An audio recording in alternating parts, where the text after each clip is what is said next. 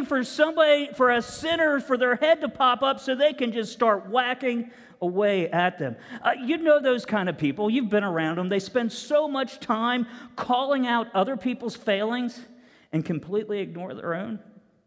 You know people like that. And there's a third category, and it's probably the category with the fewest people. There are those who follow the Word of God. Some years ago, researchers with the Barna organization, they asked American Christians for their views on issues like lying, cheating, the nature of God, and sin. And they found that while more than 7 out of 10 Americans, 7 out of 10 Americans call themselves Christians, just one out of every 10 were able to answer basic questions about the Bible and faith. In, in the book, it was called Unchristian. It was research about 20 somethings, that age group. It, it was about what a new generation thinks about Christianity. And it says that nine out of 10 young people view Christians as guess what? Judgmental. So, today, as we continue this series about context matters, we're going to look at what Scripture teaches us about judging. And our passage is about two thirds of the way through the Sermon on the Mount. Um, that's in Matthew, uh, it's chapters 5, 6, and 7. And in these chapters, Jesus teaches his followers how to live according to God's will.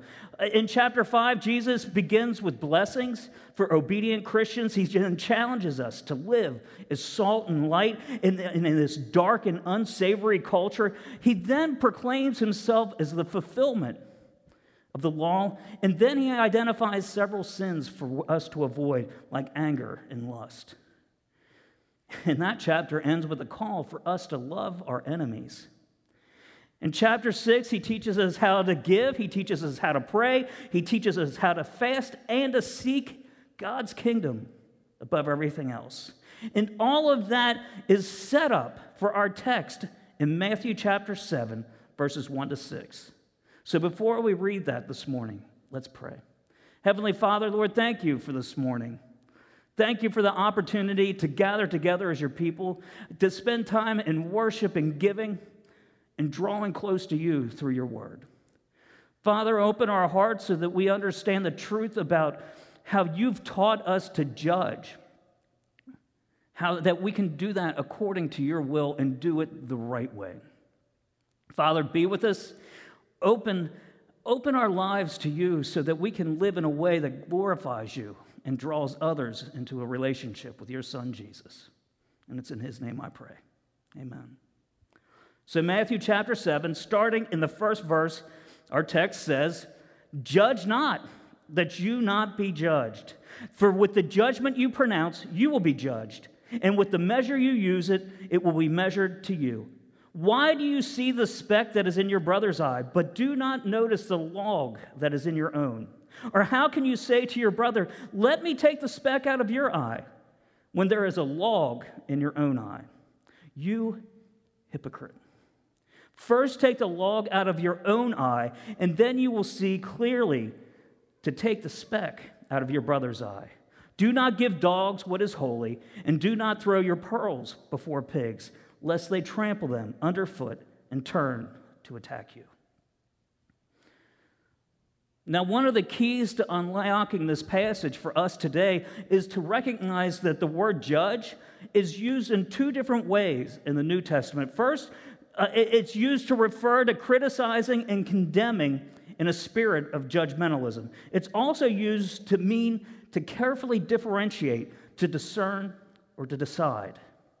And I like how somebody put this. They said, Jesus didn't say, judge not, followed by a period or an exclamation point. Instead, he follows those words with a clarification of what type of judgment to make and how we can make them when we read this in context, it's not a prohibition against judging. It's not telling us, do not judge. It's a stern warning against judging improperly. So I want us today to look at the two main ideas in this passage on how we can judge correctly. And the first one is really simple don't be critical. Don't be critical. The first two words in verse 1 judge not. This is important because the Pharisees, they categorized people and they quickly condemned those who were not part of their religious group. They looked down on people who didn't jump through the same religious hoops that they did. They criticized those who sinned differently than they did. J.D. Greear, who was the president of the Southern Baptist Convention for a time, he said this You judge someone not when you assess their position but when you dismiss them as a person. Did you hear that? You judge someone not when you assess their position, but when you dismiss them as a person. When we condemn somebody, what we're doing, what we're really saying is, is that they have no value and they have absolutely no worth. And we write those people off without a second thought. In critical judgment, it's often cutting, it's quick, it's harsh, and it's hurtful. And Jesus here has no tolerance for those who have no tolerance of others. In fact, he tells us that two things that'll happen to those who, have, who are critical, who are holier than thou. First, he says, these aren't his words. He says it, it, it, there's this boomerang effect that can happen. There's a boomerang effect. The first reason that we're not to judge is found in the second half of verse 1. Judge not that you be not judged. Jesus is using the singular you here. He, he's personalizing this for each of us. He, he's not just speaking to people in general, he's speaking to you and to me individually. He's saying, what he's saying is, if I judge, then I'll be judged. He goes on in verse 2 For the, with the judgment you pronounce, you will be judged. And with the measure you use it, it will be measured to you. Um, the word measure, it was used of a measuring rod, kind of like a yardstick today. Uh, and if we measure by other people by our standards, you know what always happens? They never measure up, do they? When we measure people by our own standards, they never measure up. The problem is that we don't measure up either. Uh, there, there, are a couple Old Testament examples of this boomerang effect occurring. Uh, in Judges chapter 1, uh, there's a ruler named Adoni Bezek. Great name. And he cuts off the thumbs and the big toes of 70 kings, because that's a nice thing to do only to have the same thing happen to him when he was captured. In Esther chapter 7, Haman, he, he built a gallows where you hang people. He built this gallows because he wanted to hang Mordecai, but guess who the one that got hung on it was? It was Haman. Obadiah 15, uh, 15 For the day of the Lord is near upon all the nations. As you have done, it shall be done to you. Your deeds shall return on your own head. See, the standard that we use, the standard that we use to judge others, that's the standard that God's going to use to judge us. So we see that there is this boomerang effect. And next, there is a beam effect. There's a beam effect. Jesus asks this piercing question in verse 3 to get to the other reasons, to the other reason that we're to avoid being critically judgmental. He says we have a beam problem. He says, Why do you see the speck in your brother's eye, but you don't notice the log that's in your own? Do you know what he's saying right there? He's saying that we are maximizing the faults of others and minimizing our own. Now, some of the people in his audience, they probably laughed. They had a good chuckle because the picture that he is painting here, it's really funny. Um, the word for speck or mote, it, depending on what translation you're using, it's, it's, it's a splinter, it's stubble, it's a piece of chaff. You know, you get an eyelash in your eye and it's irritating, but it's nothing to it's not a big deal. Now, the word for log or beam, it's for a roof rafter, it's for a load bearing beam. And, and, and he says, it's in your own eye. He's saying that's not just a possibility, he's saying it's the truth. He's saying we all have this problem. And when I look at your life, when I look at your life and, and I see your faults, I'm in fact blind to the sin in my own. Jesus is saying that the sin of the critical hypocrite is more shocking than the sin of the person being judged. And the image, is, it's absurd, isn't it? We're walking around with some big rafter sticking out of our head, out of our eye, and yet somehow we can still see clearly enough to see that little tiny small speck of sin in somebody else's. But we're critical by nature, aren't we? It reminds me of the man, the story of this man uh, who, who would bring home prospective wives to meet his parents and his mother. His mother, every single girl he brought home, she just criticized him unmercifully. Uh, uh, she just pointed out everything that could be wrong. And, and he's getting annoyed. And he goes to one of his buddies and says, What should I do? How do I handle this? She hates everybody.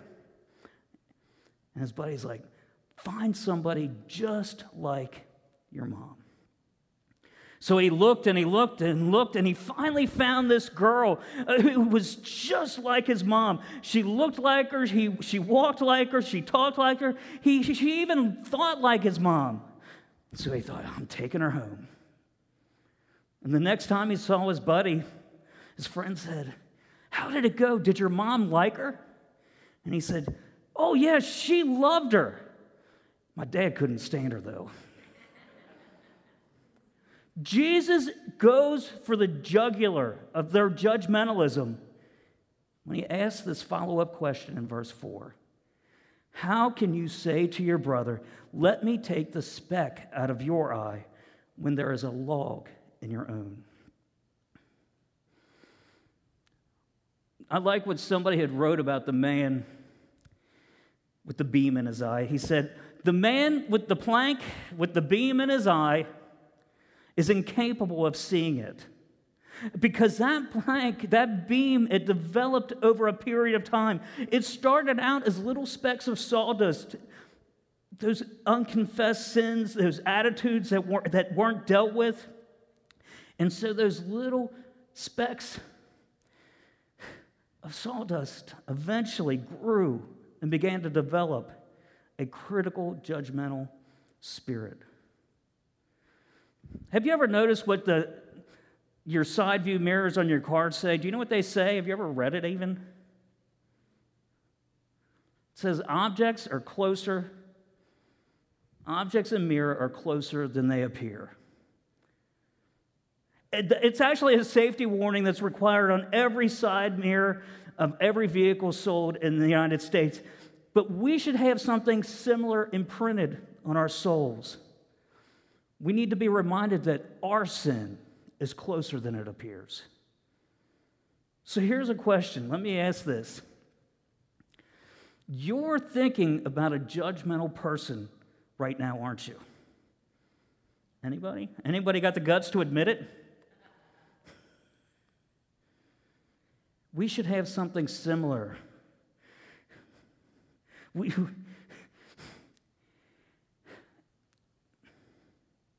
Here, here's a more uncomfortable question I should ask What's the name of the sin in your mirror? Now, I want to quickly give you some reasons why we should avoid critical judgment. Um, here's some reasons we need to avoid critical judgment. The first is we don't know all the facts. We don't know all the facts. Proverbs chapter 18, verse 13 says, If one gives an answer before he hears, it is, is his folly and shame. Um, Uh, there's a story about the owner of a warehouse, and he went and he decided, I'm going to take a tour of my plant. I want to see how things are going. I want to see how my workers are working. And he wanted to make sure everybody was working hard in his warehouse. And he immediately, he walks in, he sees this young man standing around. He, he's, he's leaning against a stack of boxes doing nothing. And he's furious. So he walks up to this young man and says, How much do you make in a week? And the guy's like, He goes, I make about 300 a week.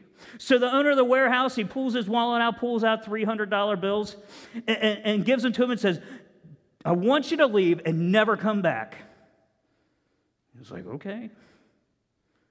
He went up to, to the supervisor and said, How long has that young man been working here? Supervisor said, He never has. He was just delivering a pizza. Sometimes we don't know all the facts. The next reason is we don't know someone's motives. We don't know someone's motives. It's impossible for us to know somebody else's heart, especially when we don't even know what's in our own. Uh, 1 Corinthians chapter 4 verse 5 Paul writes, "Therefore do not pronounce judgment before the time before the Lord comes, who will bring to light the things now hidden in darkness and will disclose the purposes of the heart. Then each one will receive his commendation from God." Don't pronounce judgment before the time. See, if we don't know people's motives. The next reason that we should avoid being judgmental is we need to ask ourselves is it a personal preference or a biblical issue? Um, see, there are some things that are always going to be wrong, just the way it is. There are some things that are always going to be right. But there are other issues where there is freedom, provided we're not causing someone else to stumble.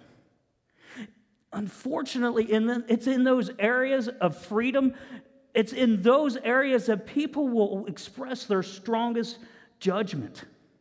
Uh, several years ago, we were on vacation, and if we're out of town, we do try to go to church somewhere. Um, sometimes it's just because I just want to be there. You know, I don't want to be the guy who has to speak and everybody's staring at and looking at funny and but I have to admit it while we were there the whole time, I was judging things. I liked some of the things they did. I didn't like other things. I, I, thought the facility was nice. They, they did some songs I didn't know, which I wasn't real happy about. Um, I, they had a sermon. It was based on a biblical text. Uh, there, there was no invitation, which I thought was weird. Um, I could go on, but I have to admit that I was judgmental at that church. I went there with the idea that I was just going to be anonymous and worship. But the whole time I was judging, the people there were worshiping. Sometimes it's just a personal preference.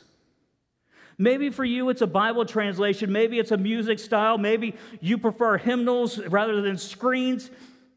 When it's something just a personal preference, let it go. Let it go. Another reason to avoid judging is we're all sinners. Unfortunately, some of us think that our sins smell better than other people's. And it's so easy to gloss over our own sins while gossiping about the nature of someone else's. What does Paul write in Romans 3:23? He says, "For everybody except you has sinned." Or for most people have sinned, but you don't fall in that category. He says, "For all."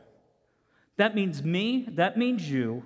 It means everybody you like and everybody you don't like, for all have sinned and fall short of the glory of God.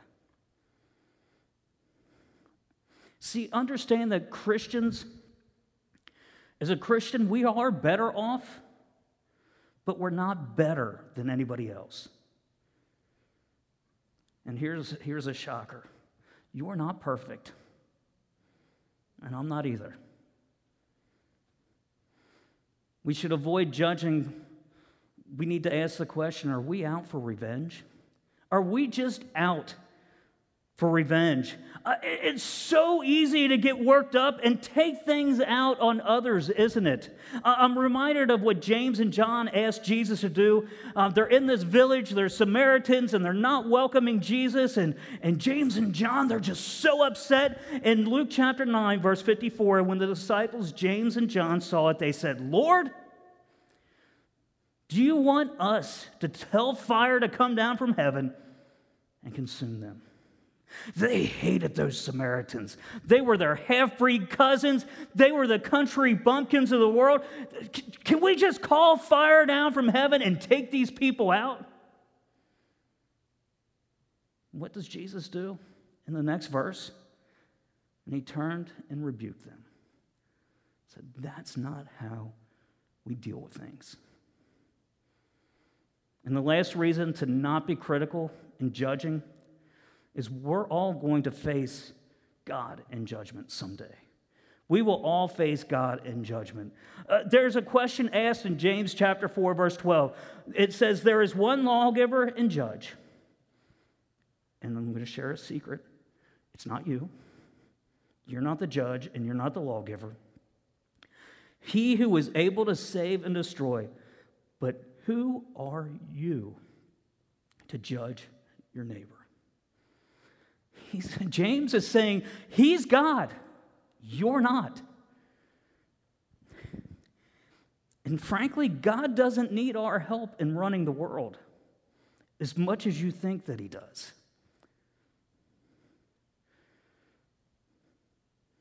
So we should not be critical in our judgment. Instead, we need to be careful we need to be careful. We're called to be wise and discerning in our judgment in two ways. And the first is we need to humbly help others. We need to humbly help others. It, see, this is the thing. It's not wrong for us to see the speck in somebody else's eye. That's not wrong. What's wrong is when we exhibit this critical judgmentalism Listen to what Jesus says You hypocrite. How does that make you feel that Jesus would call you a hypocrite? You hypocrite. First, take the log out of your own eye, and then, and then you will see clearly to take the speck out of your brother's eye. He's saying before we can, we, before we can remove the beam from our own eye, we have to recognize the truth that we even have one. We have to notice the problem before we can correct the problem. And one of the ways that you can tell that you still have, I'm not just going to say some judgmentalism, but probably a lot of judgmentalism going on, is when you get angrier at someone else's sin than you are embarrassed and convicted by your own. So Jesus says, after you do some self surgery by confessing your own sins, then we are called to humbly help others. And when we are able to deal severely with our own sins, then we'll be able to humbly help others. When we deal severely with our own sins, we'll be more sensitive and we'll be more careful to help others who are stuck in their own sins. After David, in Psalm 51, David, he confessed his sins. Uh, he, he, he's had Bathsheba's husband killed. He had an affair with her. He confesses that sin in Psalm 51 and asks God for a clean heart.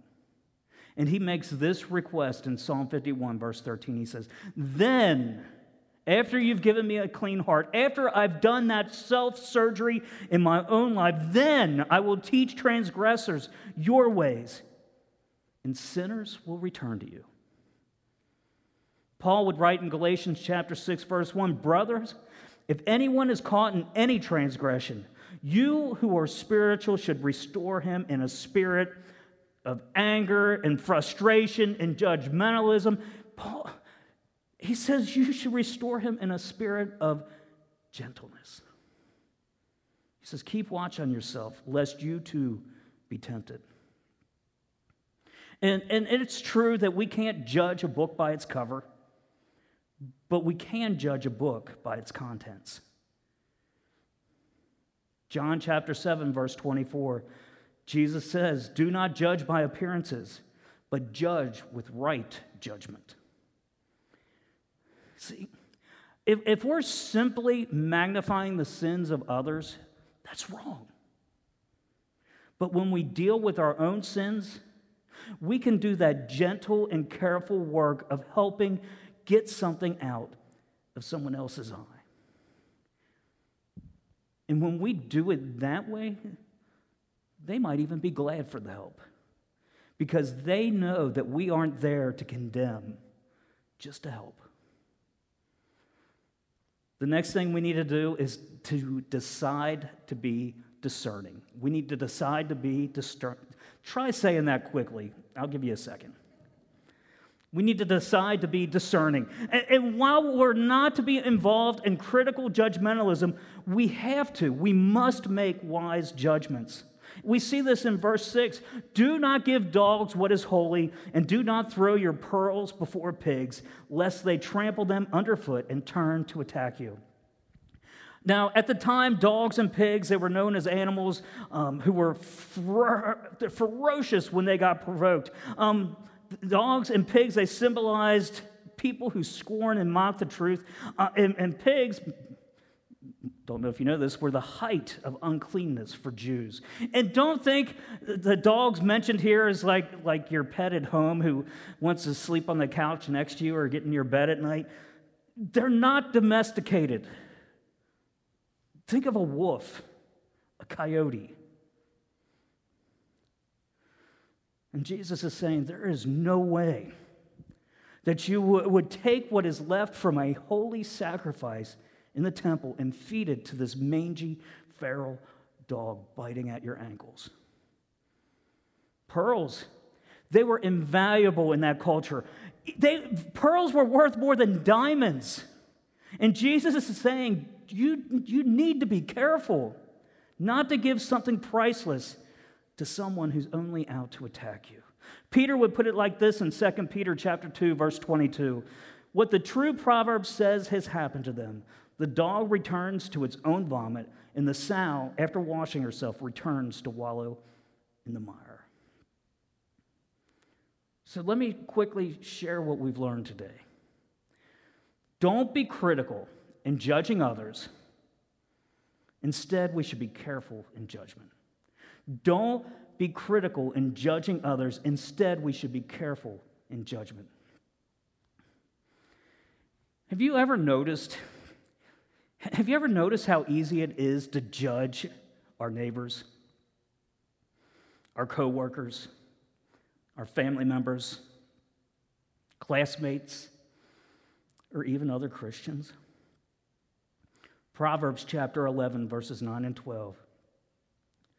With his mouth, the godless man would destroy his neighbor, but by knowledge, the righteous are delivered. Verse 12 Whoever belittles his neighbor lacks sense, but a man of understanding remains silent. Whew.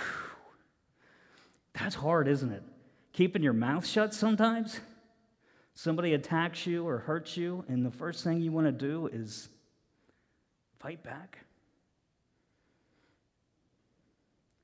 See, the only way for us to get rid of that spirit of judgmentalism is to consider the cross. In order to get rid of that beam,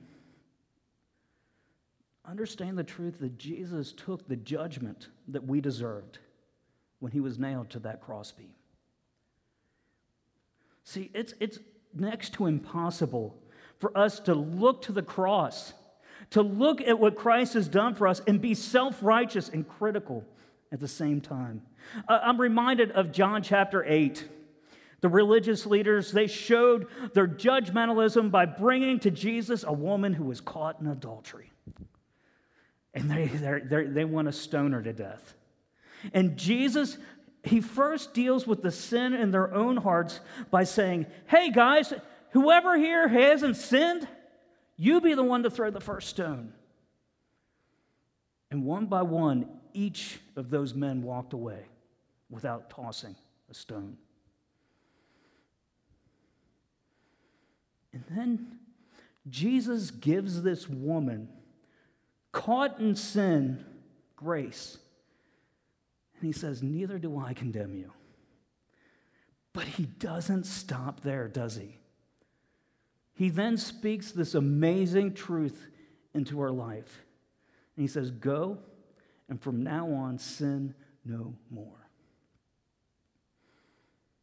See, if you've been beaten up by the boomerang or hit too many times in the head by the beam, you need to believe and receive Christ, who took on all the judgment that you deserve, and then go and sin no more.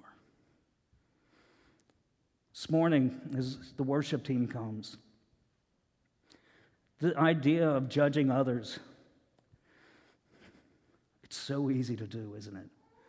It's so easy to condemn people and write them off.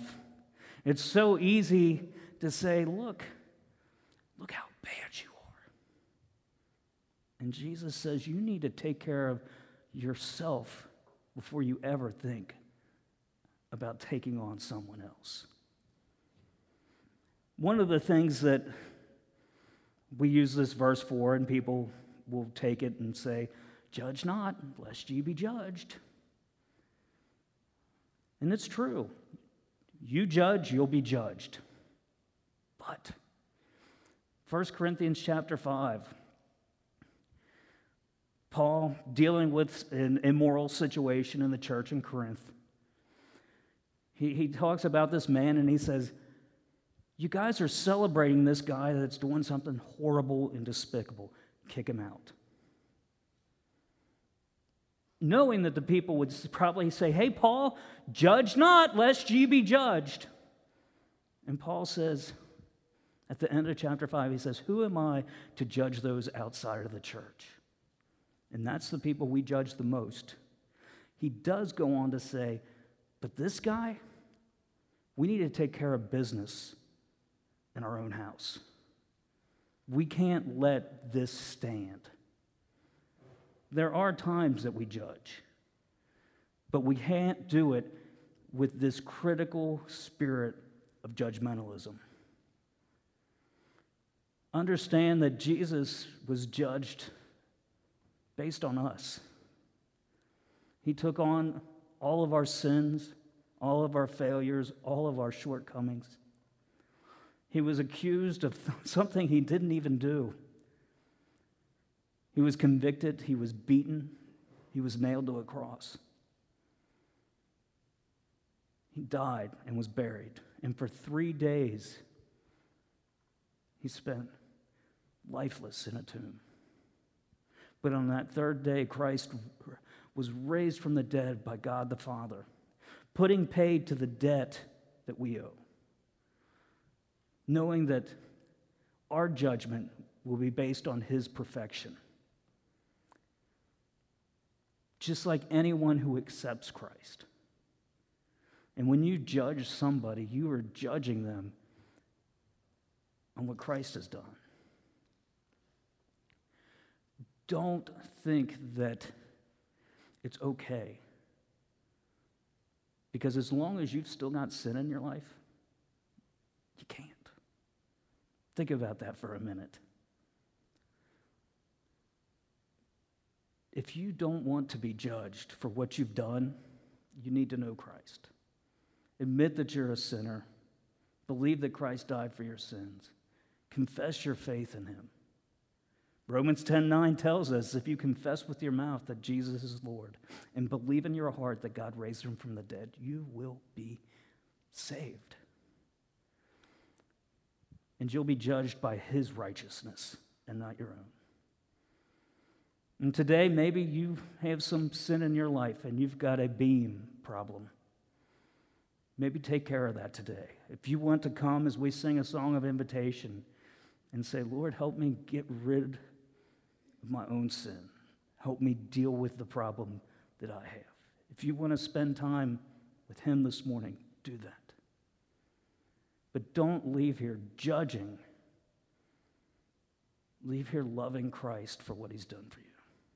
I'm going to pray. I encourage you.